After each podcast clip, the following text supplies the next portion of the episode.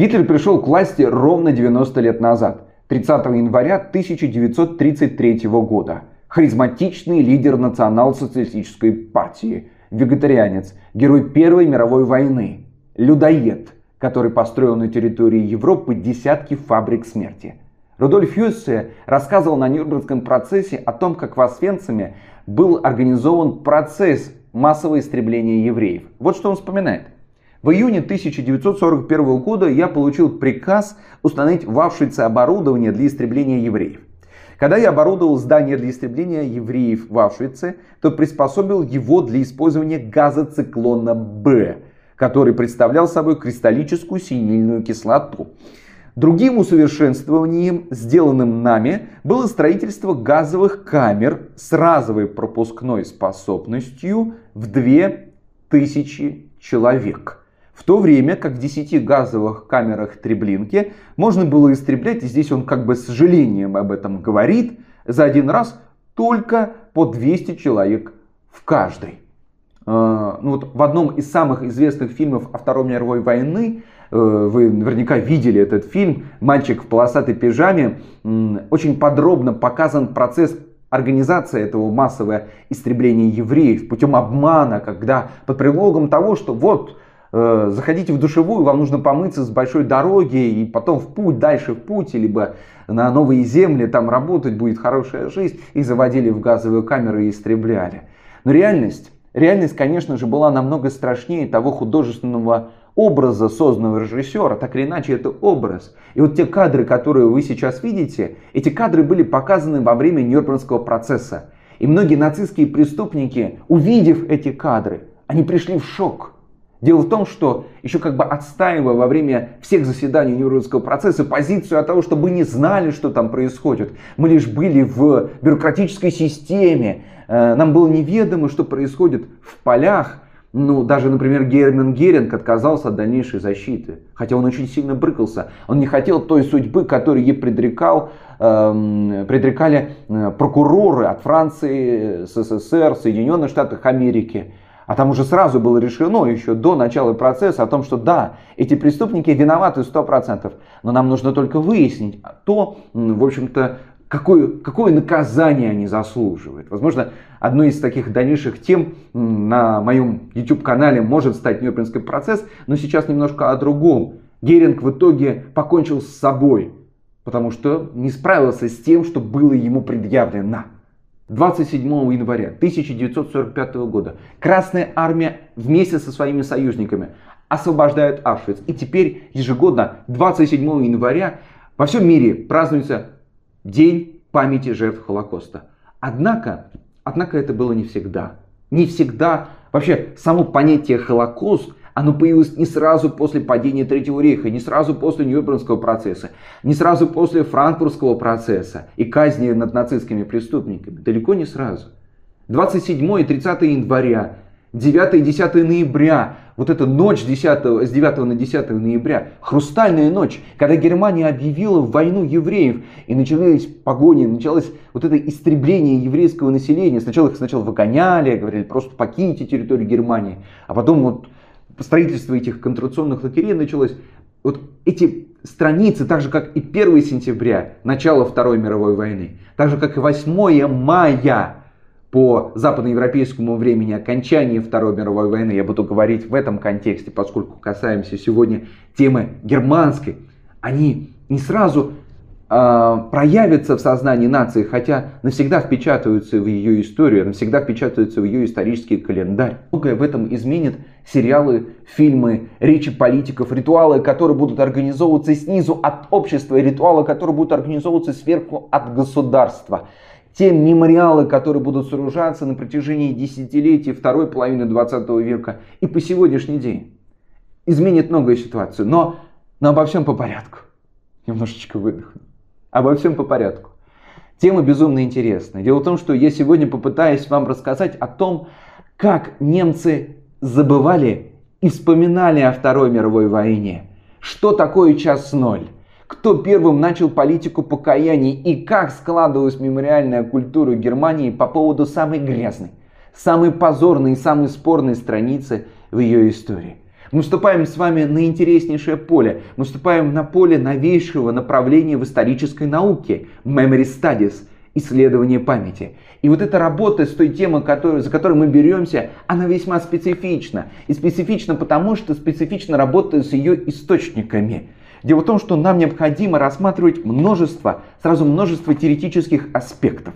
Вот, э, в частности, среди источников используются фильмы, сериалы, политические выступления и, опять же, ритуалы, газетные статьи и мему, мемуары. Но тут уж куда дело не шло, историки во все времена, ну практически во все времена имели дело с периодикой, это уже традиционный такой источник, э, работа с которым учат ну, во всех э, маломайски приличных и неприличных факультетах эм, э, всех гуманитарных университетов.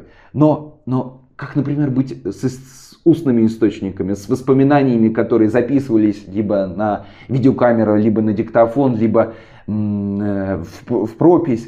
Вот для этого требуются специальные методы. Это очень сложная задача. Но согласитесь, она весьма интересная. интересная во многом благодаря тому, какой результат она нам даст. Дело в том, что понимая, как складывалась историческая память, спорный термин но я его буду употреблять. Буду употреблять, потому что жанр, в котором я сейчас выступаю, это научно-популярный жанр. И поэтому сразу же как бы в ответ тем критикам, которые начинают предъявлять за даты, за какой-то разброс источников, что тот источник взял, этот источник взял. Друзья, это научно-популярный формат. И нам главное показать основные вехи, привести основные аргументы и показать неочевидные стороны таких процессов, сложных процессов, которые складываются. Так вот, понимая о том, как складывается историческая память целой нации, можно понять причинно-следственные связи, которые приводят к тем или иным современным решениям. И той реакции, которую дает общество на эти решения, я говорю про решения современных политиков Германии. Итак, подписывайтесь на канал, ставьте уже сразу лайк, чтобы потом об этом не думать. Распространяйте видео, делитесь им с друзьями, смотрите это видео одновременно с этими друзьями, комментируйте, распространяйте его на телеграм-каналах. Мы начинаем. В 1949 году Германия раскалывается на две части. И Восточная, и Западная Германия по-разному смотрят на национал-социалистическое прошлое. А, первый канцлер ФРГ Конрад Аденаур принимает ответственность за те совершенные преступления, которые были в время Третьего рейха. Вообще ФРГ становится преемницей государством Третьего рейха. И под давлением союзников Адонаур решает возместить ущерб тем, кто пострадал от деятелей нацистов.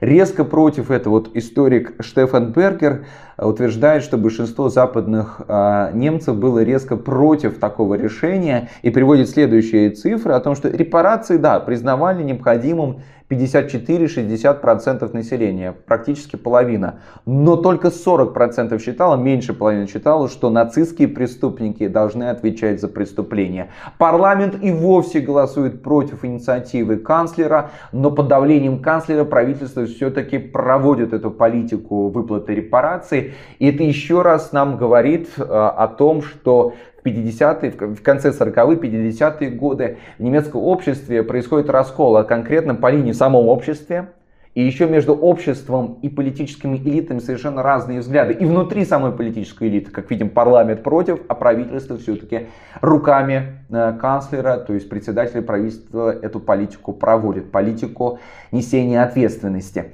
А, но еще одним доказательством того, что 50-е годы многие немцы не хотели признавать за собой никакой вины за совершенные деяния а, нацистского режима, являлся, ну, вот, является результат одного исследования, которое проводили ученые франкфуртской школы. Кстати, в эту франкфуртскую школу входил философ Теодор Адорно, который является автором известной цитаты, я думаю, что она вам известна, После Освенцима нельзя писать стихи или музыку. А специалисты этой франкфуртской школы, они подсаживались группам немцев ну, в каком-то публичном общественном месте, например, в парке или, или в транспорте, э, и ненавязчиво, как бы вслух, зачитывали письмецо некого американского полковника, якобы живущего в послевоенной Германии и критически описывающего отношение немцев к евреям и их одобрение нацистского режима. И затем исследователи фиксировали реакции вот этих случайных как бы слушателей э, письма э, американского полковника и записывали. Ну и многие немцы на самом деле негативно отзывались об этом американцам, что еще раз доказывает о том, что многие из них разделяли действительно тот тезис о том, что немцы не собираются брать на себя ответственность. Но почему же, почему же тогда многие немцы такой вопрос возникает в историографии, почему в 1950-е годы были по-прежнему убеждены, что Гитлер это величайший, вот был, была такая позиция о том, что Гитлер это величайший государственный деятель, а вот все вот эти издержки его правления лежат на совести его окружения, которые не так его поняли, не так выполнили его приказы или вообще саботировали его. То есть возлагалось ответственность на окружение Гитлера, а не на самого Гитлера. Почему же так складывается? А, ну, дело в том, что Холокост, зверство на Восточном фронте, стирание с лица земли городов, ну, например, город Волгоград, который является, в общем-то, э, Сталинградом. Он был стерт во время Сталинградской битвы буквально с лица земли. Он был превращен в руины. И, например, Уинстон Черчилль вообще предлагал не устанавливать город, подразумевая, что это нереально. Это будет слишком дорого для советской власти. И превратить этот город в город-музей, на котором можно будет ходить и смотреть на эти руины. Было решено иначе. Этот город действительно стал городом-музеем, но в ином смысле, восстановленном э, смысле. Вот когда вы окажетесь, например, в моем городе, увидите, что большинство э, памятников культуры, они связаны именно с годами э, Великой Отечественной войны. Так вот, э, другие зверства, вот, и остальные зверства нацистов не были замечены общественностью. И мы сейчас посмотрим то, как это менялось. И здесь вот для начала нужно дать несколько таких важных теоретических вводных а, без которых дальнейшее понимание истории памятования и замения будет не до конца понятно. А, немецкий исследователь памяти Алида Асман в своей книге «Длинная тень прошлого» она предложила три вида памяти. Это нейронная память, социальная память и память культурная. А, кратко, в чем смысл вот этого разделения? Да, в чем разница между тремя видами памяти? Нейронная память. Носителем памяти является человек, ну, вернее, наш мозг. Вот все, что мы помним, то и умирает меж, э, вместе с нами. И носителем этой памяти конкретно является человек, а вот основой, опорой этой памяти являются символические, ну, различные символические э, медиаторы. Ну, например, это лозунги, это могут быть мемы, это могут быть песни, это могут быть сериалы, это могут быть фильмы. Вот то, что мы видим, то, что фиксируем, наши мемуары, это, это все опора. Но опять же, умирает вместе с нами. Второе, социальная память. Социальная память, она уже хранится, носителем социальной памяти, но э, это социальные группы. Но, сами понимаете, у каждой социальной группы свое воспоминание о прошлом, либо забывание о прошлого. Да?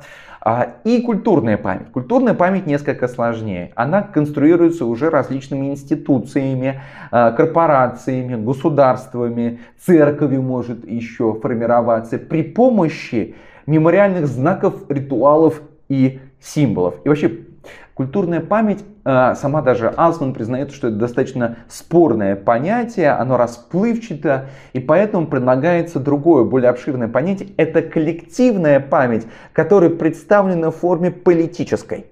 То есть память о политическом прошлом, которое разделяет между собой коллектив. И этот тезис подразумевает, да, какая презуппозиция, установка этого тезиса, о том, что глядя на вот эту коллективную память, мы можем прийти к какому-то общему знаменателю, что-то есть общего, то есть между разными носителями этой памяти, что-то общее они помнят, что-то общее понимают, то есть можно сделать какие-то выводы, сказать, что немцы помнят так, французы помнят так, итальянцы помнят так, русские помнят так. То есть коллективная память подразумевает некое общее место, некий общий топос такой. Да? Но вот опять же, возвращаясь к Германии 1950-х годов, когда, например, ведущие партии христианских демократов служили нацисты средней руки. Дело в том, что в ФРГ не хватало специалистов. Главная цель ФРГ состояла в том, чтобы построить демократическое государство. Но они понимали, руководство понимало о том, что если убрать, например, э, нацистов вообще, кто, кто состоял НСДАП, а кто там только не состоял, да, среди политических деятелей 50-х годов, то, в общем-то, не останется грамотного чиновника. Поэтому мы видим следующие данные о том, что, в общем-то, буквально половина, и чуть позже об этой статистике я скажу, составляют бывшие нацисты. Но им в то же время, глядя, да, опять же, к определ... на определение культурной памяти, коллективной памяти, мы должны понимать, какова ее функция. Культурная память, она позволяет каждому индивиду идентифицировать себя с каким-либо событием. Вот как он к нему относится. Кто он в этом событии, даже если он не является свидетелем, если не является очевидцем этого события или участником этого события. Вот э, тогда мы можем сказать о том, что ФРГ, допуская, допуская по разным причинам, объективным причинам, которые я уже сказал чуть выше, допуская в свои ряды бывших нацистов, бывших членов ЦДАП, она, возможно, идентифицировала себя отчасти как правоприемницей, в том числе этого режима, и идеологии этого режима. Есть ли такая точка зрения? Любопытен в этом плане еще фильм по книге Хайнца Канзалика «Врач из Сталинграда». Это, я считаю, моя находка, которая не исследовалась еще в исторической науке, никак не анализировалась, никакой герменевтики не подавалась в рамках новейшего исследования Memory Studies, исследования памяти. Любопытен этот фильм. Этот фильм показывает рассказывают историю про такого честного э, и страдающего немецкого солдата, который попал в плен таким к азиатским русским варварам. Э, ну вот посмотрите на несколько кадров. Warum niemand essen? Die Kommission soll wissen, was hier geboten wird. Was soll Kommission wissen? Dass die Suppe ein Schwindel ist und dass wir hier vor Hunger verrecken. Und dass Kranke gesund geschrieben werden. Wer? Schreibt Kranke gesund.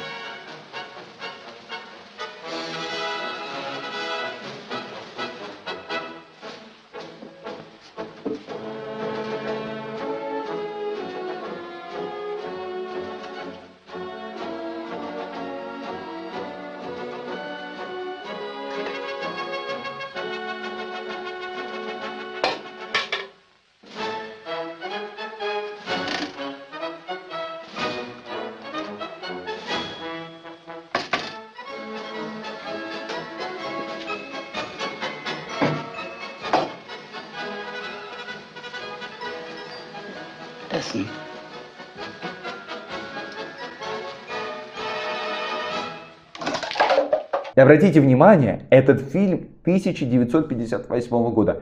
Фильм 1958 года. А, к слову, Канзалик очень любил в кавычках э, Россию и русских. Э, он много сочинял э, вообще несуразных таких русских геологов и секретарей главкомов и горкомов. Википедия, например, сообщает, что многих русскоязычных читателей, уж извините, не брал в руки эту гадость, эти книги, но произведения Канзалика могут позабавить такими курьезами, как отчество Петранович, Владимиранович, и населенный пункт Новый Карпардык и другие. вот э, всего вообще Канзаликом, плодотворный такой автор был, написан около 120 работ, и вот многими как бы специалистами, даже не специалистами, справедливо выдвигается тезис о том, что, вероятно, под именем Конзалик э, работали негры литературные, группа авторов, и, в общем, выдавала под такой конвейер. И в этом есть как бы некое обоснование, которое уже мне удалось идентифицировать. Да? Всегда нужно задавать вопрос, а зачем это делается? Зачем 120 трудов? Э, нанимать группу авторов. Зачем это делается? Ради денег исключительно. Ну, окей, ладно, ради денег. Но одной причины никогда не бывает. Здесь я тоже придерусь как историк. Никогда, понимаете, когда вы смотрите на какое-либо событие, явление, факт, не бывает одной причины. Вот запишите себе, откройте тетрадку, запишите число, классная работа, домашняя работа. Не бывает одной причины. Закройте тетрадку, запомните это навсегда. Не бывает одной причины. Ищем еще причины. Но вот находим ее. Где находим? Вот, например, выясняется, что в 90-х годах вообще канзалик пользуется невероятной популярностью. Очень большие тиражи высвечиваются. Да? Здесь я вижу как бы такую крамолу даже в каком-то смысле. Вот, э, ввиду этого факта становится неудивительным, что в 90-е годы вот сознание многих наших соотечественников, оно становится развращенным в том плане, что вот взгляд уже на наше историческое прошлое, в том числе на героические подвиги сталинградских солдат и других солдат советской армии, они пересматриваются под углом того, что, в общем-то, не такие уж они герои, и, в общем-то, события, которые вот, настигли в судьбе Советской э, России и других республик Советского Союза, они, в общем-то, являются спорными, подаются какому-то вообще переосмыслению в том плане, что, ну, не сильно-то уж и пострадала советская армия. Ну, в общем-то, вот до такого доходит, до совершенно радикального, маргинального положения э, ставится в том числе участники Второй мировой войны, Великой Отечественной войны в частности. Да? А, ну, вот другим фильмом, который формулировал, вернее, формировал образ доблестного немецкого солдата, вы должны понимать, еще раз, у этих фильмов есть зритель. Да? Эти фильмы влияют на зрителя. И зритель после того, как уходит из кинотеатра, он оставляет некое представление. Если мы думаем о том, что посмотрев какой-то фильм, не знаю, какую-то дрянную комедию, плохой фильм, или фильм, который мы не согласны, и он, в общем-то, не останет нас следа, мы глубоко ошибаемся. Вот можно как угодно относиться, например, к такой исследовательности, как Черниговская, которая изучает мозг людской. Э, но она права в том, что память наша, как губка, она впитывает все, исключительно все. Поэтому желательно воспитывать в себе хороший вкус, смотреть мои исторические выпуски, знать о том, что правда, а что неправда, как отличить эту правду, приобрести этот метод и дальше его использовать и не смотреть то, что может на вас пагубно повлиять. Берегите свой мозг. Так вот, вот э, фильм, э, который называется «Мост», и выпущенный он был уже в следующем году, смотрите, как последовательно работает кинематограф, в 1050, 1959 году. Фильм удостоился, этот фильм удостоился различных премий. Например, такой немалозначимой премии «Оскар». Вот там хорошая постановка, там игра хороших актеров. Бесспорно, Оскар просто так не дается. Все-таки давайте здесь быть объективными. Да? Там вот за плохую игру не дадут. Но идеологически очень важно здесь, да, за всей вот этой игрой, за всей этой хорошей постановкой скрывается следующий сюжет. Рассказывается про пару мальчиков из фольксштурма, которые после того, как один день всего лишь, один день прошли обучение, они сдерживают наступление танков. И э, чьи-то танки, как вы думаете? Ну, естественно, эти танки советской армии и с армии союзников. Э, то есть в этом фильме показано о том, что солдат вермахта, он такой доблестный солдат. Это солдат, который сражается до конца. Вот этот образ, который сейчас, если представить в каком-то фильме, немецком или французском, русском, еще американском даже каком-то фильме, но это совершенно будет непости... уму непостижимо. Уму непостижимо. Но вот 50-е годы это еще возможно. Вернемся к нашим баранам, как говорили римляне. В 1947 году в Мюнхене был создан Институт современной истории, который анализировал деяния Третьего рейха. Это очень важно для вот, анализа э, генезиса исторической памяти э, нации о том, как институализируется вот эта память, какие институты создаются. Это очень важно, потому что они являются сосредоточением той мысли, тех идей и тех тенденций, которые происходят в обществе. И вот правда, еще Холокост не был в фокусе внимания института, но этот институт, в общем-то, занимается тем, что э, э, анализирует э, те преступления, которые совершил Вермахт, анализирует те преступления, которые совершили другие подразделения, например, СС, Гестапо. Но, очень важно, да, э, когда этот анализ проводится, э, еврейские историки не привлекаются к группе исследователей. Объяснение следующее. Объясняет этот институт таким образом. В 1947 году объясняет следующим образом. О том, что еврейские историки, они будут априори необъективны. То есть Никаких евреев в наших исследованиях. Опять же, такой тезис, если представить его сегодня, ну уму непостижим. То есть, как он на самом деле звучит, какая там установка? О том, что евреи не могут побороть свои эмоции, а значит, они не способны э, заниматься научной деятельностью, а научная деятельность подразумевает, на самом деле, включение рацию и отключение эмоций во многом, да? Значит, евреи не способны на это. Но вообще, чтобы поставить такое сочетание, всерьез об этом сказать, да, на полном сет сказать, что евреи что-то не способны, сегодня я думаю, что Яв Ешема, он как бы сразу отреагирует. А, но что происходит в это время в Восточной Германии? Что происходит в Восточной Германии после Второй мировой войны? Как ГДР вспоминает о националистическом прошлом? Правительство ГДР, конечно, рассматривало себя как новое, лучшее государство немцев. Они отмежевались от истории национал-социализма. Они не брали на себя ответственность в этом плане. Идеалы этого государства, конечно же, росли из рабочих движений, росли они из коммунистической партии Веймера и антифашистских настроений. Однако в 80-х годах, конечно же, тема Холокоста в сознании восточных немцев она была маргинальна, но она возник, хотя бы уже возникла, но во многом, конечно, находилась на периферии сознания. То есть, таким образом, э, ГДР говорила о том, что нацистское прошлое, оно принадлежит Западной Германии, в том смысле, что прошлое как груз вины. А Восточная Германия, она чиста, она очищена от этого. Но в этом, конечно, была доля лукавства, идеологического лукавства. Понятно, что социалистический лагерь наставил на том, что, что он принадлежал победителю. Да, Восточная Германия принадлежала вообще-то победителю э, Второй мировой войны, я имею в виду Советскому Союзу, по большому так счету. Да?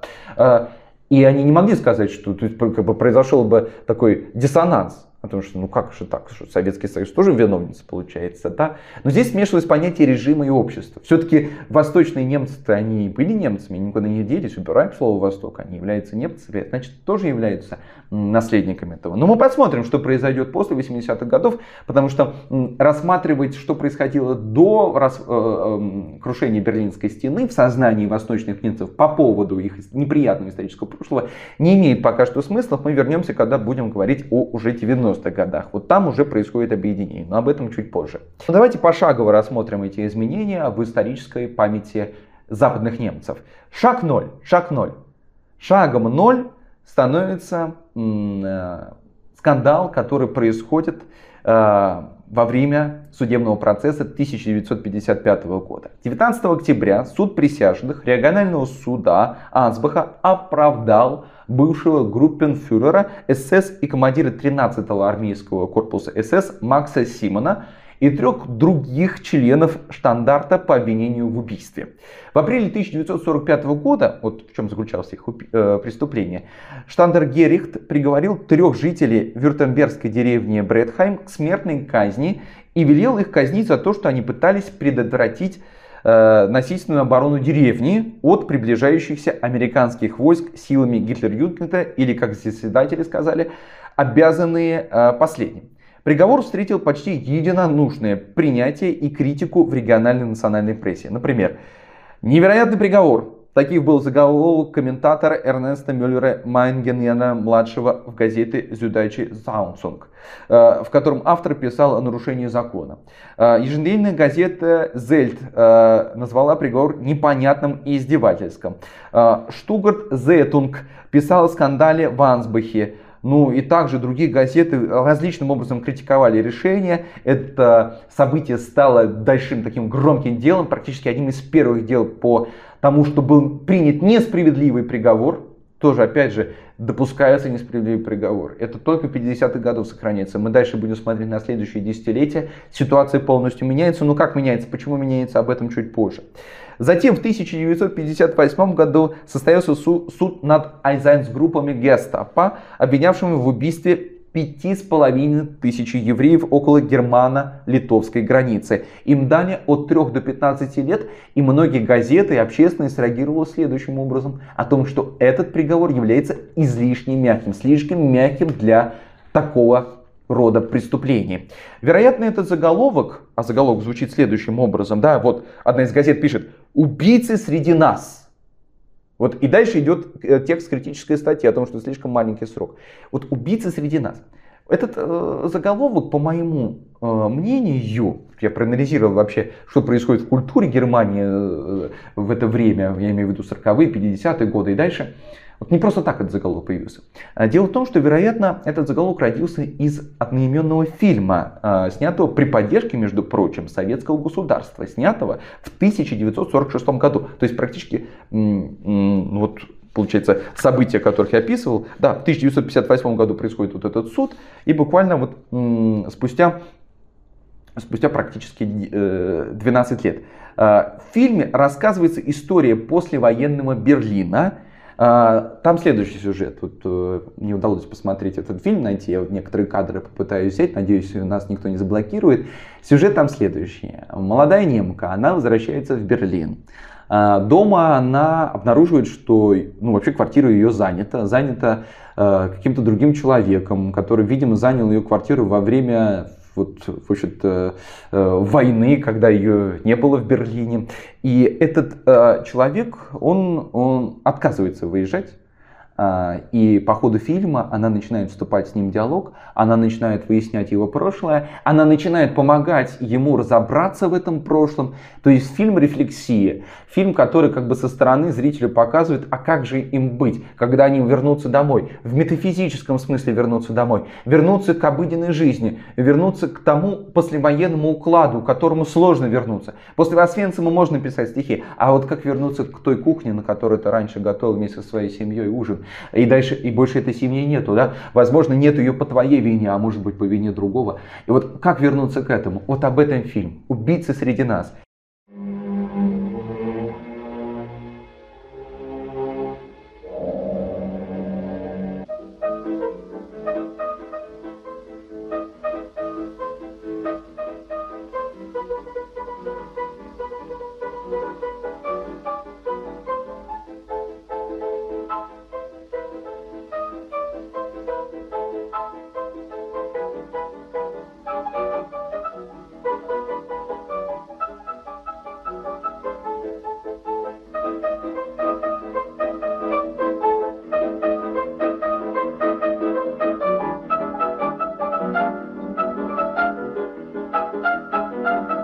Действительный шаг проработки неприятного прошлого связан э, с началом центрального, работы Центрального э, управления по расследованию преступлений нацистов и по инициативе уже будущего канцлера ФРГ Вилли Бранта, о нем чуть позже, естественно, я скажу, создается Бюро регистрации политических преступлений, совершенных на территории Западной Германии. Каждый немец мог обратиться в это бюро и пожаловаться на то, Э, что против него было совершено преступление. И не только немец, но и другой э, гражданин Израиля, например, да, э, мог обратиться с, этим, с этой просьбой. Еще одно важное событие произошло в 1961 году. Это процесс, ну, один из самых громких процессов. Это процесс, который касается эсэсовца, отвечавшего за окончательное решение еврейского вопроса Эхмана – этот процесс остается в Аргентине. А, вот, например, цитаты из книги Ханы Аренд «Банальность зла». Хана Аренд, она, как по, ну, видимо, командировке своего и издателя, она отправилась на этот процесс, она свидетельствует этот процесс. Многие подавали критики ее труд, поскольку она приняла такой шкловский метод остранения. Она попыталась посмотреть на произошедшее, как бы, не вдаваясь в какие-то моральные оценки. Эм, ну, в общем-то, это интересный такой подход, не всеми был правильно понят, потому что еще она такую гипотезу высказала, о том, что Эхман, Эхман в общем-то, называется труд банальный зла, Эхман, он не он не, преслед... он, он, э, он не преследовал идеи Гитлера, в том плане, что он не был солидарен с ним, он не был искренен в этой идее. На самом деле он просто хотел продвигаться по карьерной лестнице. У него не было э, желания истреблять евреев. И понимаете, как бы в, этом, в этих словах послышалось оправдание Эхмана среди публики, который не умеет читать, к сожалению, который не умеет вдаваться в метод, который не умеет рассматривать другую точку зрения, который полезно является. В данном случае она полезна, потому что ну, ни в коем случае не умоляла э, вины Эхман. Она предположила о том, что этот человек настолько низок, что вот готов ради карьеры совершать такие преступления. Вот она пишет. От Адольфа, сына Карла Адольфа Эхмана и Марии, в девичестве Шеффилинг, схваченным в пригороде Буэнос-Айреса вечером 11 мая 1960 года. Ну, это известный да, такой э, факт о том, что многие нацистские преступники бежали из Германии э, в Аргентину и в другие страны Латинской Америки. Так вот, спустя 9 дней доставленного в Израиль и предоставленного перед окружным судом города Иерусалима 11 апреля 1960 1961 года обвиняли по 15 пунктам. Помимо всего прочего, он совершил преступления против еврейского народа, против всего человечества, ряд военных преступлений во время правления нацистского режима и особенно во время Второй мировой войны. Судили его на основании закона о нацистах и их опособников от 1950 года. И согласно этому закону, совершавший одного из этих преступлений подлежит смертной казни. И на каждый из предъявленных ему пунктов Эйхман отвечал невиновен по существу обвинения. Он отрицал до конца свою вину, но все равно понес наказание. Суд, э, по сути, что для нас значит этот факт в рамках исследования коллективной памяти немцев по поводу национал-статического прошлого? По сути, вот это дело Эйхмана, оно стало предтечей к полномасштабному преследованию нацистских преступников. Гештальт снят, действуем дальше, ищем других преступников. Еще раз, в 1950-е годы только в МИДе ФРГ работало более 60, 66% бывших членов НСДАП. И это только те, кому не удалось скрыть этот факт, понимаете? Да? А уж сколько там удалось это скрыть. Кстати, любопытен, вот здесь в рамках, вспомнил сейчас, в рамках этого обсуждения, этого факта, фильм «Чтец» может быть, вы тоже видели, рекомендую посмотреть. Ее книга на русский язык переведена плохо с немецкого. У нас вообще очень плохо, к сожалению, с переводом э, современной литературы на немецкий, в отличие, например, от советской школы перевода. Но это другая, наверное, тема. Так вот, фильм лучше посмотрите. Там интересный сюжет показан о том, как э, во время франкфуртского процесса, э, уже ну, происходившие 60-е годы, э, один из юристов, молодых юристов, он влюбляется в кондукторшу, и вот он выясняет на своей судебной практике, что она являлась охранником одного из концентрационных лагерей. И она предстоит перед этим судом, и там э, один из улик подписанный документ о том, что она объяснительно писала, о том, что произошло во время пожара, о том, что она не стала открывать двери тем заключенным, которые горели в здании. И вот уликой было то, что она подписала объяснительную, где объясняла, почему она это не сделала и как это все происходило. Но вот драма в чем заключается – она не умела писать, но она боялась в этом признаться. Замечательный фильм, посмотрите. Опять же, почему я неоднократно обращаюсь к кинематографу? Она влияет на сознание немцев 50-х, 60-х, как видим, 40-х тоже годов, 80-х, 90-х и современных немцев тоже. И вообще, в принципе, на мировую общественность. И, а, соответственно, мы отсюда формируем некое представление об историческом прошлом. Это неизбежно происходит, поэтому нужно быть внимательным к кинематографу, понимать, считывать контекст. Я уже начал говорить о франкфуртском процессе. Он начал происходить по инициативе прокурора Фрица Бауэра в 1963-1965 годах. Судили там бывших администраторов, администраторов и охранников концлагеря Аушвиц. А, и в процессе участвовало более 350 свидетелей из 19 стран.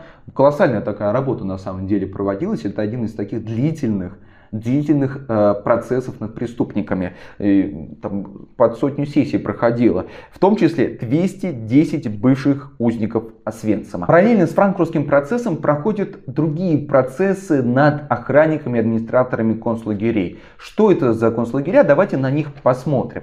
Первый лагерь это небольшой лагерь, буквально 200 на, 250 на 250 метров.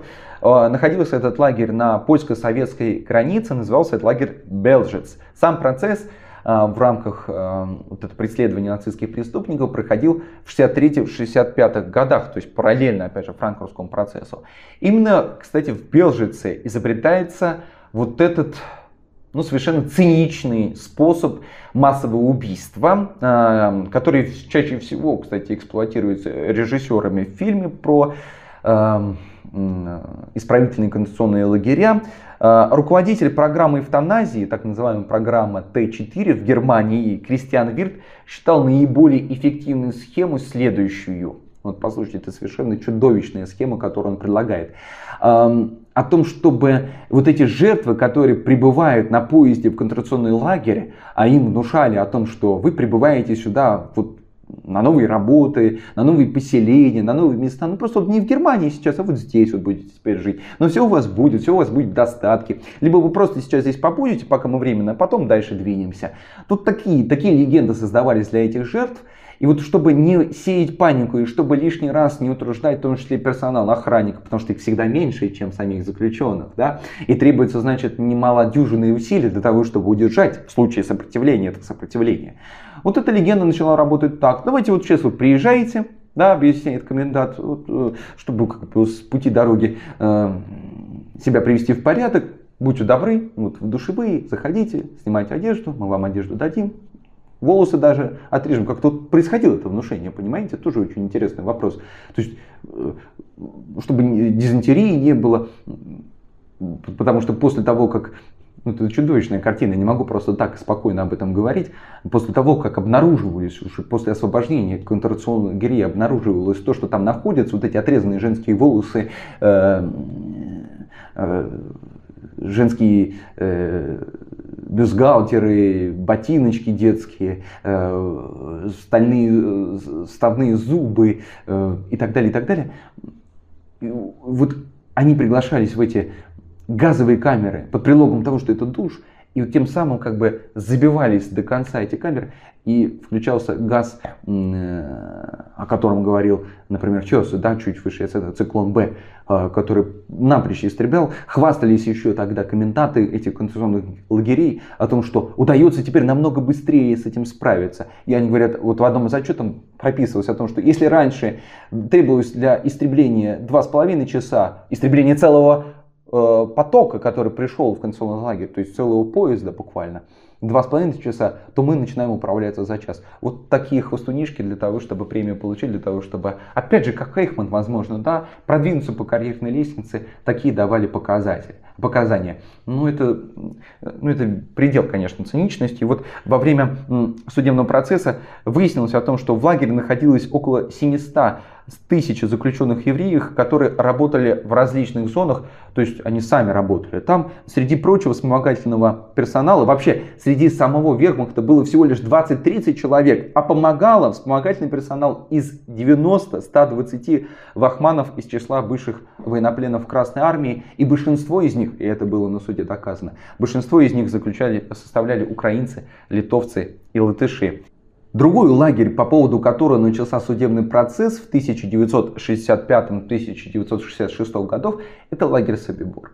Кстати, в российском кинематографе отражено вот это представление об историческом прошлом, в том числе советских военнопленных, в дебютном фильме Константина Хабенского, где он показывает о том, как происходил в Собиборе тот самый единственный успешный побег из концентрационного лагеря. И вот, например, в феврале 1943 года Генрих Гиммлер приезжает в Собибор, чтобы ну, посмотреть, самому свидетельствовать о том, как происходило уничтожение заключенных. И тогда он смотрит на организацию этого лагеря и принимает решение превратить этот лагерь в концентрационный.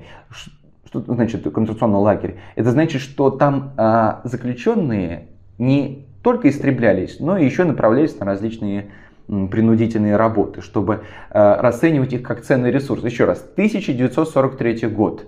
Уже Сталинградская битва, коренной перелом в войне. Это все понимали уже тогда. Это даже уже не историографический термин. Это тогда понимал. Гитлер это понимал. И высшее руководство Третьего рейха понимало о том, что, конечно же, что-то здесь не так. Что-то не так с планом Блицкрик, изначально понятно. Что-то не так с м, теми планами, которые строились изначально. Вот, понимаете, а, совершается этот побег – и тогда Гиммлер снова возвращается к идее о том, что нет, вот в этом лагере мы не будем сохранять жизни заключенных, он будет работать на истребление. А, интересный тоже такой факт, который тоже как бы некую закономерность проявляет. Однако после восстания изменились эти планы, и нацисты решили вообще уничтожить даже сам Собибор, а, потому что нужно было уже как-то покидать те территории, которые занимали. И вот они перепахали снова эту землю, они засадили всю территорию овощами, и на этом месте поселился украинский лагерный охранник. А, в 1965 году 11 эсэсовцев из руководства Собибора были привлечены к суду в городе Хаген, в Западной Германии, и один был приговорен к пожизненному заключению. Пять человек получили от 3 до 8 лет лишения свободы. Четверо были оправданы и один покончил с собой. Польское правительство превратило себе Бор в такой мемориальный комплекс. Сейчас он открыт для туристов, которые желают посмотреть о том, как устроены были бараки. Эти бараки были вскопаны этой земли, из, из земли. Э, немцы очень тщательно старались закрыть следы преступлений. В общем-то, один из аргументов защитников на Нюрнбергском процессе являлся следующий, о том, что а где свидетельства? Действительно, когда приходили на место некоторых концентрационных лагерей, ну просто обнаружили чистое поле, его там не было. Но вот, э, как я уже ранее говорил, кадры и свидетельства самих заключенных говорили об обратном. Конечно, концентрационные лагеря работали как фабрики смерти. И уже в 70-е и 80-е годы был начат процесс по поводу преследования охранников и администраторов лагеря Майданик, где погибло около 360 тысяч заключенных. Э, сейчас этот лагерь открыт для гостей, которые могут свидетельствовать, как было организовано вот это массовое истребление евреев, цыган, также красноармейцев, потому что мы должны понимать, что различные категории попадали под прицел вот этого, этой фабрики смерти. Э, можно увидеть о том, как были организованы крематории, в которых печах которых сжигались, порой заживо сжигались заключенные. Мемориалы также были открыты в Берген-Бельзене, Бунхенвальде и Дахау. Тогда, кстати, рождается один из таких лозунгов, который будет использован многими политическими акторами в угоду своих каких-то задач и целей. Эта фраза звучит следующим образом. «Никогда больше». Они использовали, эта фраза использовалась различными писателями, историками, политиками. Вот, например, в самом лагере Дахау, э, в Треблинке, э, также мемориал о Радугольческой тюрьме в Лодзе гласит «Никогда больше фашизму». Также этот лозунг использовался совершенно по разным причинам. Например, во время аргентинского переворота 1976 года или вот статуя на острове Кунта-Кинте, Гамбии, посвященная окончанию Атлантического торговли. Он так и гласит «никогда больше». Или, или, или, или вот.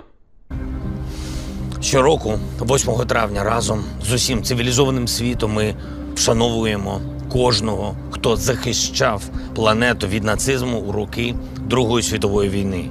Мільйони втрачених життів, скалічених доль закатованих душ і мільйони причин, щоб сказати злу ніколи знову. В общем, этот лозунг весьма весьма прагматично использовался различными политиками. Обратите внимание, да, вот этот э, феномен, э, феномен лозунга, который содержит в себе историческую память э, сообщества, которое пострадало во время э, Второй мировой войны, которое пострадало от злодеяния нацизма, он начинает эксплуатироваться вот под своим ракурсом, различными политиками, различными э, деятелями. И, в общем-то, как поразительно он используется, этот лозунг может использоваться совершенно в разных противоречивых целях. Совершенно разные политические цели ставятся, когда говорят «никогда больше». Вы сами тому свидетели. В 1960-х годах, как понятно, да, в рамках, контексте э, франкфуртского процесса и других процессов, которые происходили над нацистскими преступниками, конечно же, настроение общества резко отличается от настроения, которое было в 50-е годы.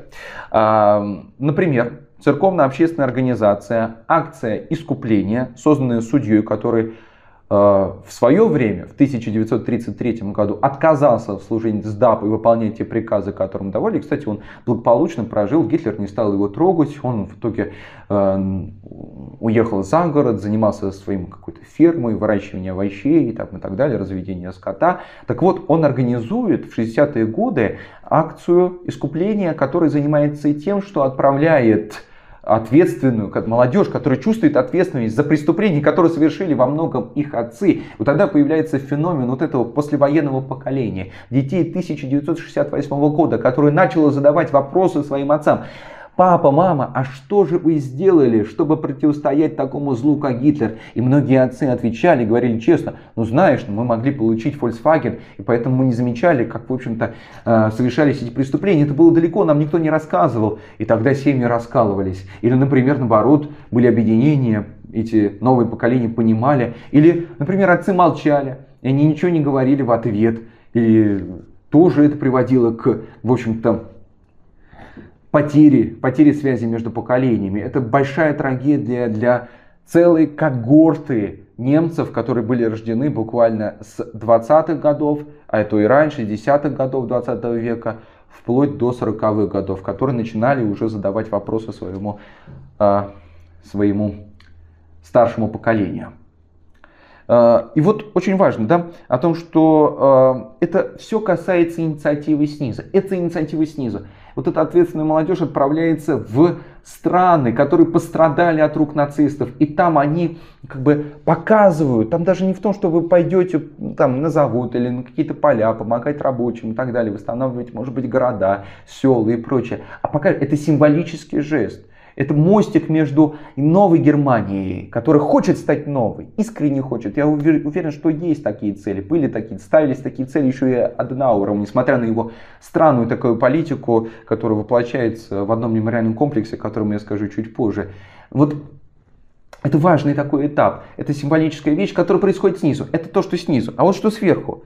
Официальная политика государства, она все еще играет в эту осторожность. Она все еще играет в эту фразу «все не так однозначно». Но на самом деле общество думает иначе.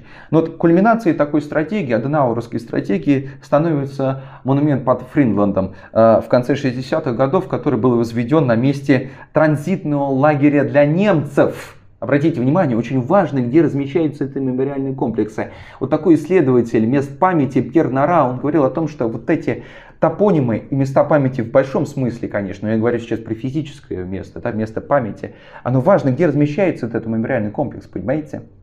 То есть, если он размещается, например, на территории, вот видим здесь, на территории транзитного лагеря, где перемещались не немцы, прибывшие из плена, советского плена, или из депортации, да, или из принуди... которые выполняли принудительную работу, и на нем ставится памятник без какого-то описания, краткое, лаконичное описание следующее.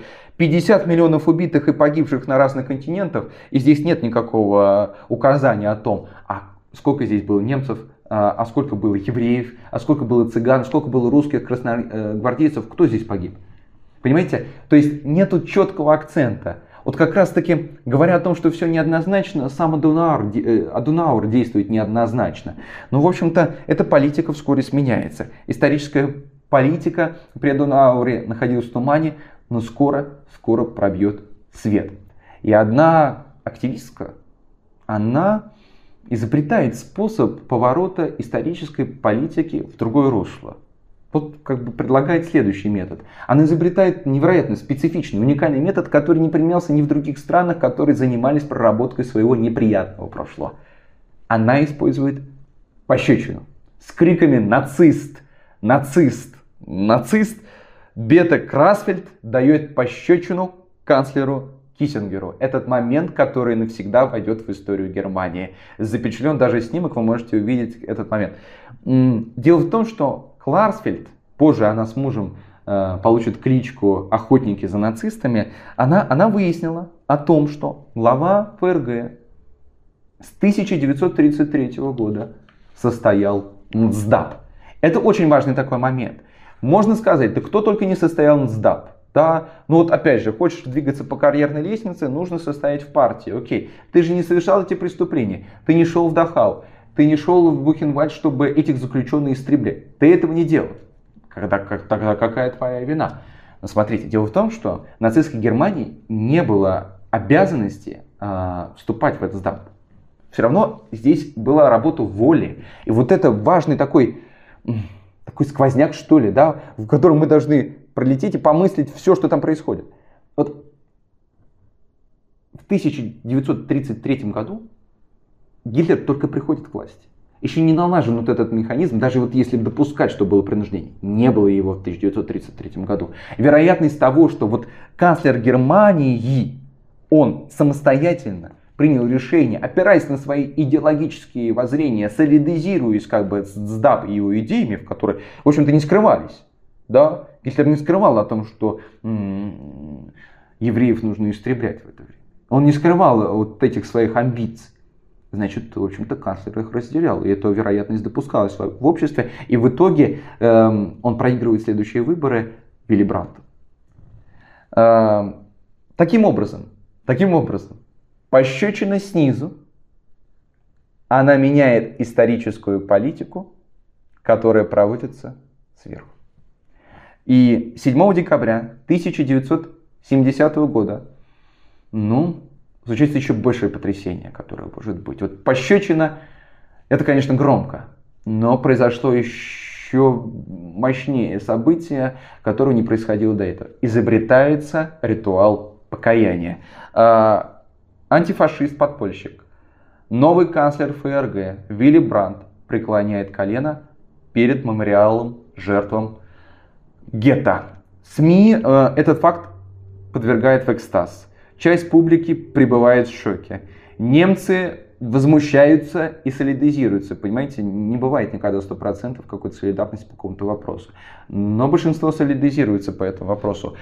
Нобелевский комитет присуждает Вилли Бранту премию мира за вот этот жест.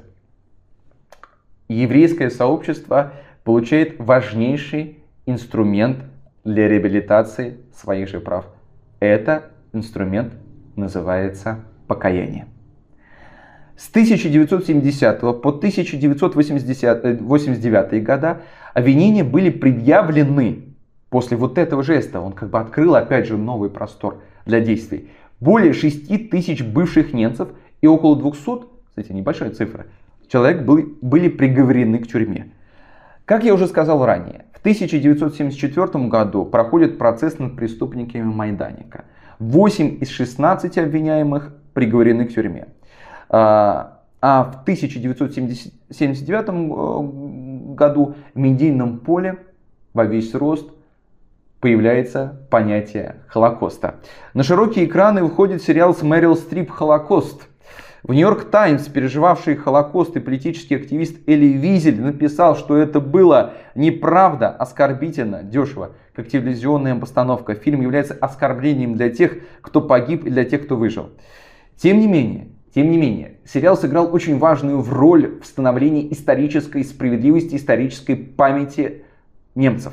А, появляется тема Холокоста как таковая, она начинает широко обсуждаться в Западной Германии, и она оказала действительно очень громкое, громкое воздействие на слух обычного немца. Немец начал слышать слово Холокост, он начал в нем разбираться, он начал анализировать, что там происходило, и о Холокосте заговорили и общество, и государство, и преступники, и жертвы. Самая главная жертва. Дело в том, что вот как работает проработка прошлого, вот как работает проговаривание прошлого. Жертвы будут последними говорить, потому что им больно и стыдно за это.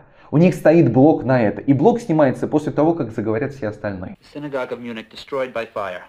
Citizens groups, angered by the Jewish domination of the banks and the press, raided the Jewish quarter today, killing several innocent... More.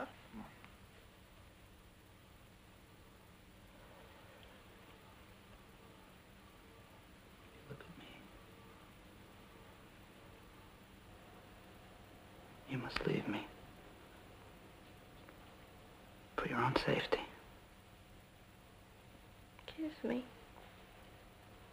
В этом сериале обсуждается «Хрустальная ночь», в этом сериале обсуждается Варшавская гетто, в этом сериале обсуждается Собибор и массовое истребление евреев.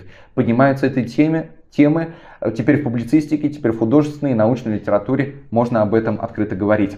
Э, после отдельных серий сериала транслируются открытые обсуждения, проводится тоже интересный такой метод. Каждый зритель мог позвонить в эфир и высказать свою точку зрения или задать вопрос у историков, которые находились в студии. Вот это я понимаю роль историков, понимаете? Вот сейчас, если мы посмотрим на колоссальные события, которые происходят вокруг нас, которым, ну, Согласитесь, не рядовые события. Общество находится в тумане, государство тоже, в общем-то, находится в чрезвычайном таком положении. Да? А где историки?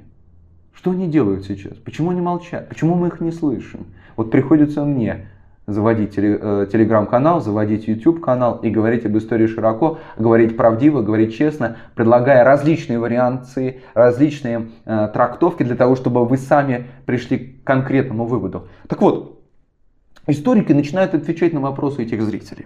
И м, вот какие цифры.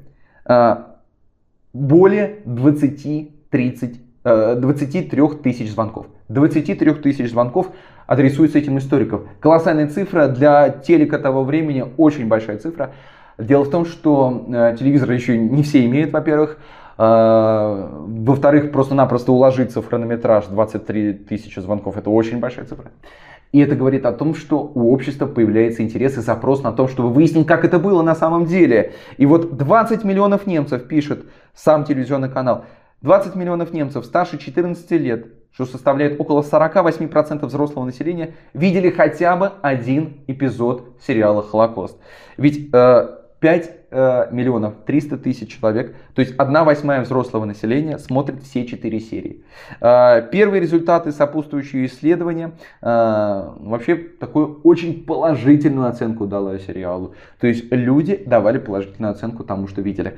Э, тема Холокоста становится частью школьных программ ФРГ, становится, э, в общем-то, одним из таких поводов того, чтобы парламент отменил срок давности преследования за нацистскими преступниками. Теперь сколько бы лет ни прошло, десятилетия, хоть столетия, тысячелетия, нацистские преступники должны подвергаться наказанию. И, кстати, в Российской Федерации в школьную программу тема, связанная с Холокостом, она приходит в 2004 году в, в ГОС, а в 2012 году уже появляется в учебниках, а это значит, что уже транслируется на уроках истории. И, кстати, по поводу расследований тоже, например, недавно, сравнительно недавно, Следственный комитет Российской Федерации инициировал расследование о э, преступлениях, которые совершали немцы на территории э, сквера 8 марта в Сталинграде, где были обнаружены две ямы. Одна яма, где были похоронены, ну как похоронены, наверняка там без почести, лежали тела красно, красноармейцев, а в другой могиле отдельно лежали тела евреев. Вот это является аргументом того, что все-таки на территории Сталинградской области э, проводилось целенаправленное истребление еврейского населения. Это очень тонкий вопрос. Это очень тонкий вопрос по той простой причине о том, что есть как бы перегибы. А что, только евреи пострадали, высказывает одна категория населения, например, русские, или, например, дагестанцы, чуваши, еще кто-то. Вот что, только евреи? Несправедливо такой, несправедливо, сто процентов, конечно, несправедливо. В общем, может ли быть какие-то здесь вот, не знаю, математические вычисления того, кто погиб больше, кто пострадал больше, таким образом как-то больше почести, как-то больше сострадания таким образом народу предъявить? Нет, но тем не менее, мы должны понимать, что есть четкая политика, есть четкое как бы целенаправленные действия. Именно понятие Холокоста это и определяется, направленное истребление евреев. Я, ну, факты говорят об этом. В 1982 году канцлер Германии становится историк Гельман Коль. И здесь уже немножко тоже изменяется историческая политика государства. Политическая память, соответственно, тоже изменяется.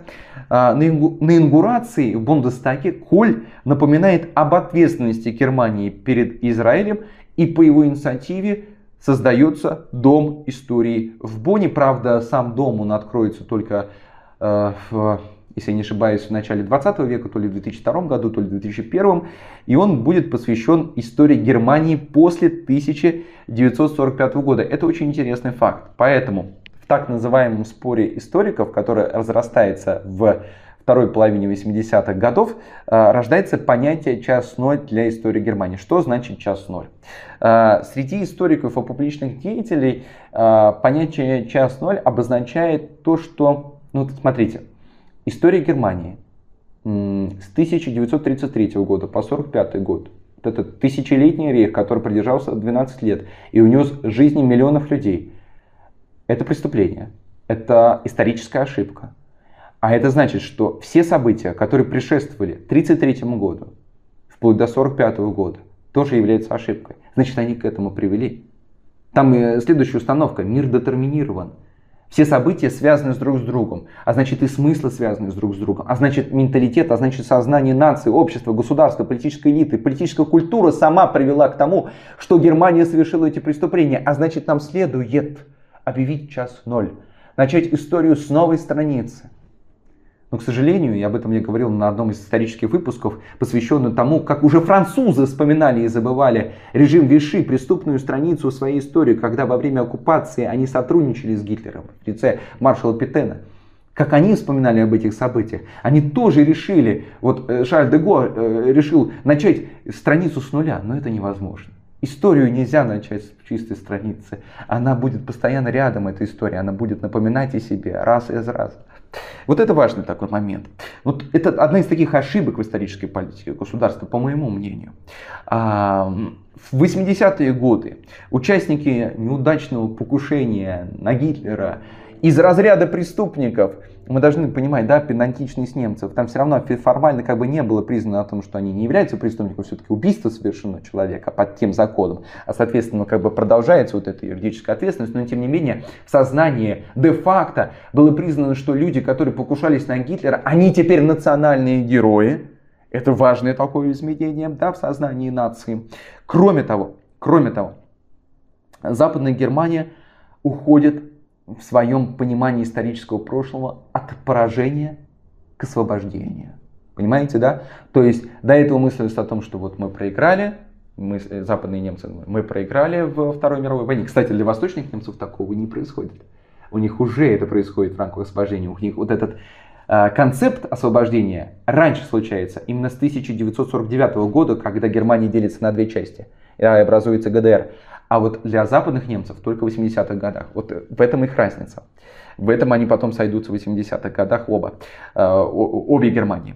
Что касается, собственно, ГДР, она, естественно, дальше от э, описанных нарративов дистанцируется, но уже в начале 90-х западные и восточные немцы смотрят, смотрят одно кино. Ну какой фильм, как вы думаете, объединяет их? Какой фильм они смотрят впервые вместе? Ну, конечно же, они смотрят, вышедший на экраны в 1933 году, немцы смотрят фильм Спилберга «Список Шиндлера». Этот фильм, который, ну, просто потрясает всю общественность, он, конечно же, опять же, плодит и критиков, и плодит тех, кто благодарен э, Спилбергу за то, что он начинает так широко освещать эту тему. Ну вот, э, не всем критикам это понравилось. Израильская ежедневная газета, одна из газет процитировала историка, который назвал его парком Холокоста Спилберга, а немецкая газета Die Welt, не небезызвестная газета, описала его как фантазии мальчика из Калифорнии, Калифорнии который никогда раньше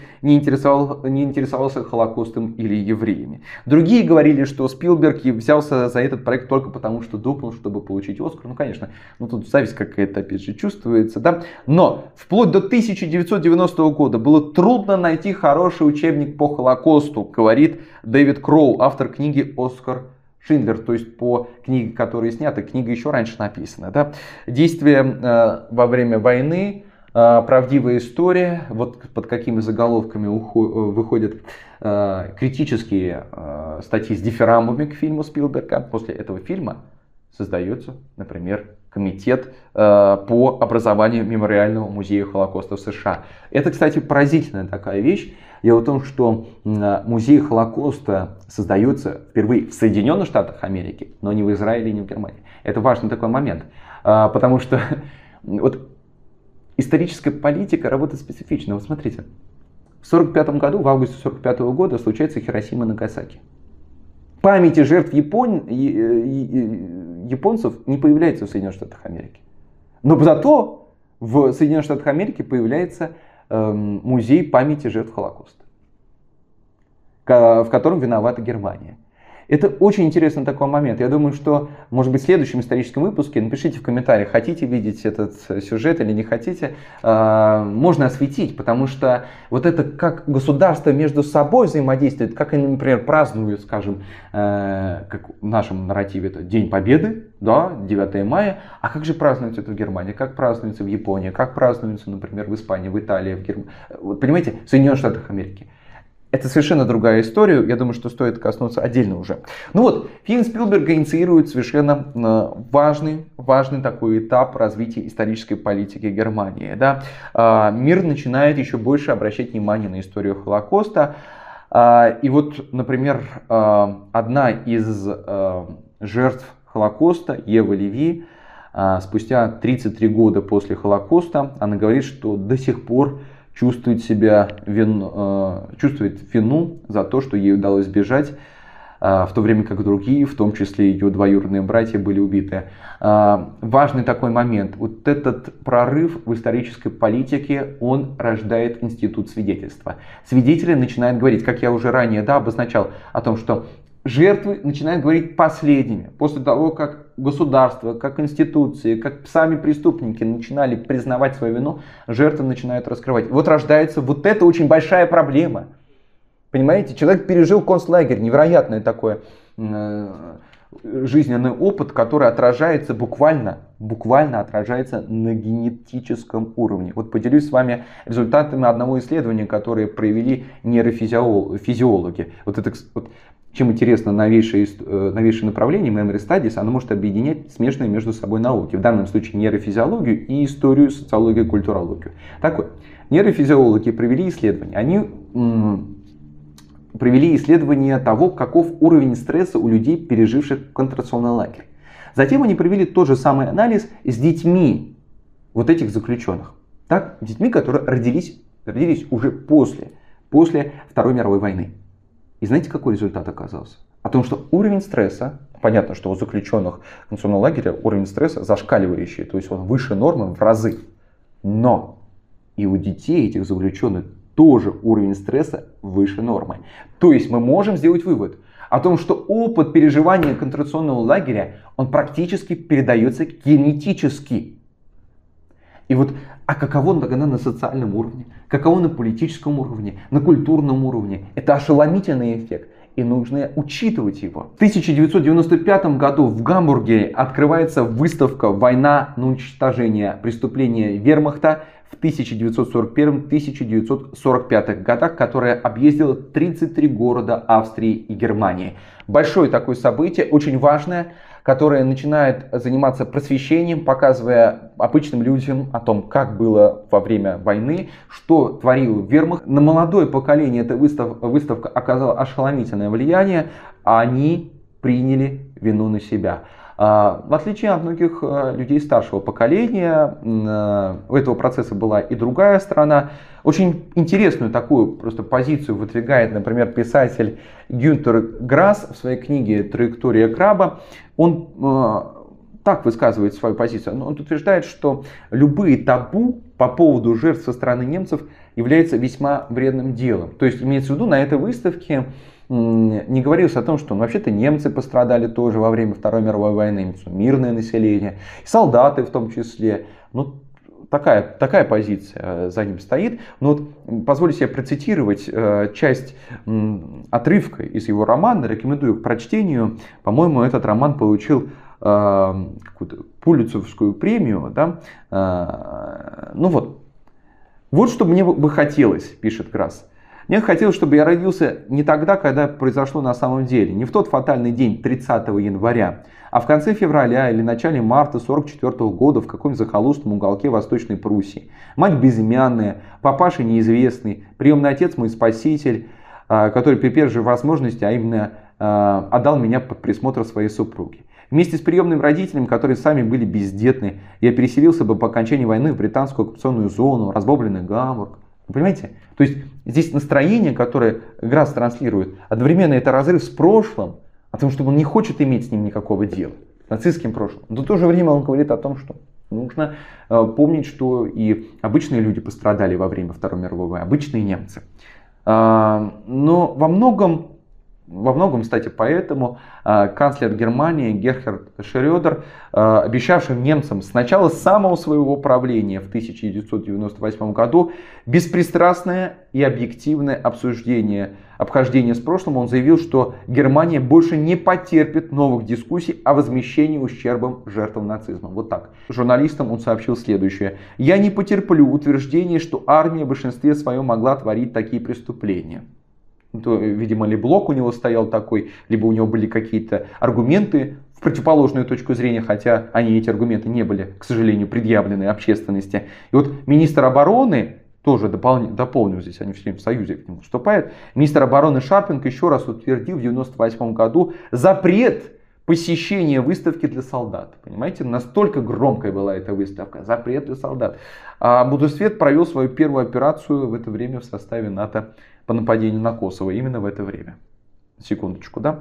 Однако чуть ранее президент Германии э, Роман Херцог объявил 27 января днем освобождения концлагеря Аушвиц. Вот именно с этого момента и 27 января отмечается как День памяти жертв Холокоста. Кстати, нужно сказать о том, что э, поляки настаивают именно на наименовании концлагеря Аушвиц, а не Освенцим по имени территории, которая прилегала к этому лагерю. Освенцим это польский топоним.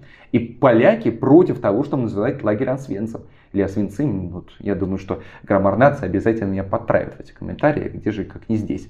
Ну а суть в другом. О том, что поляки таким образом хотят как бы отмежеваться от этого неприятной истории. Но, например, в одном из документальных таких сюжетов сообщается о том, что поляки, которые проживали прямо с территории прилегающей к концлагерю, они видели о том, что горят какие-то печи, ходят заключенные, э, что-то происходит ну, за колючей проволокой, понимаете? Но всеми, всеми силами делали вид, что не знают, что там происходит. Это тоже, я думаю, что интересный сюжет о том, как сами поляки вспоминают о вот этой неприятной странице своего исторического прошлого. А, в 2001 году в Берлине начинает работу крупнейший в Европе еврейский музей. Еще раз, да, сначала он появляется в э, США, потом уже Германии. И в целом к 21 веку Германия, переработавшая прошлое различными методами, которые мне удалось за этот большой урок описать, приходит иной, совершенно иной. Здесь мы можем, в общем-то, и вкусить результаты нашего исследования, о котором я в самом начале говорил, а, увидев, в общем-то, как сформирована, именно сформированная память немцев влияет на решение современного правительства ФРГ. Вот посмотрим на, нет, на два таких интересных, любопытных эпизода вот, из современной истории. То, как историческое прошлое влияет на речи и действия современных германских канцлеров. Ну вот, во время, например, э, кризиса, э, который разросся в 2015 году, кризисы, связанные с беженцами, власти ФРГ, когда они начали подвергаться критике со стороны населения, то сколько можно вот этих сирийских беженцев селить? и так далее, и так далее, они ответили следующим, о том, что вообще-то мы помним, многие э, беженцы были среди немцев в том числе, около 12 миллионов беженцев. их тоже не везде принимали. Понимаете? То есть здесь отсылается к памяти о том, как пострадали немцы. А вот 8 мая 2022 года, буквально недавно, канцлер Германии а, Олаф Шольц в обращении к нации сказал, что ввиду, цитата, нынешней войны России и Украины лозунг «никогда больше», вот снова, да, лозунг как начинает работать, они используют, потому что это символический медиатор, с помощью него можно влиять на носителей индивидуальной социальной культурной памяти, является основанием для особой ответственности и обязательств Германии по отношению к Украине.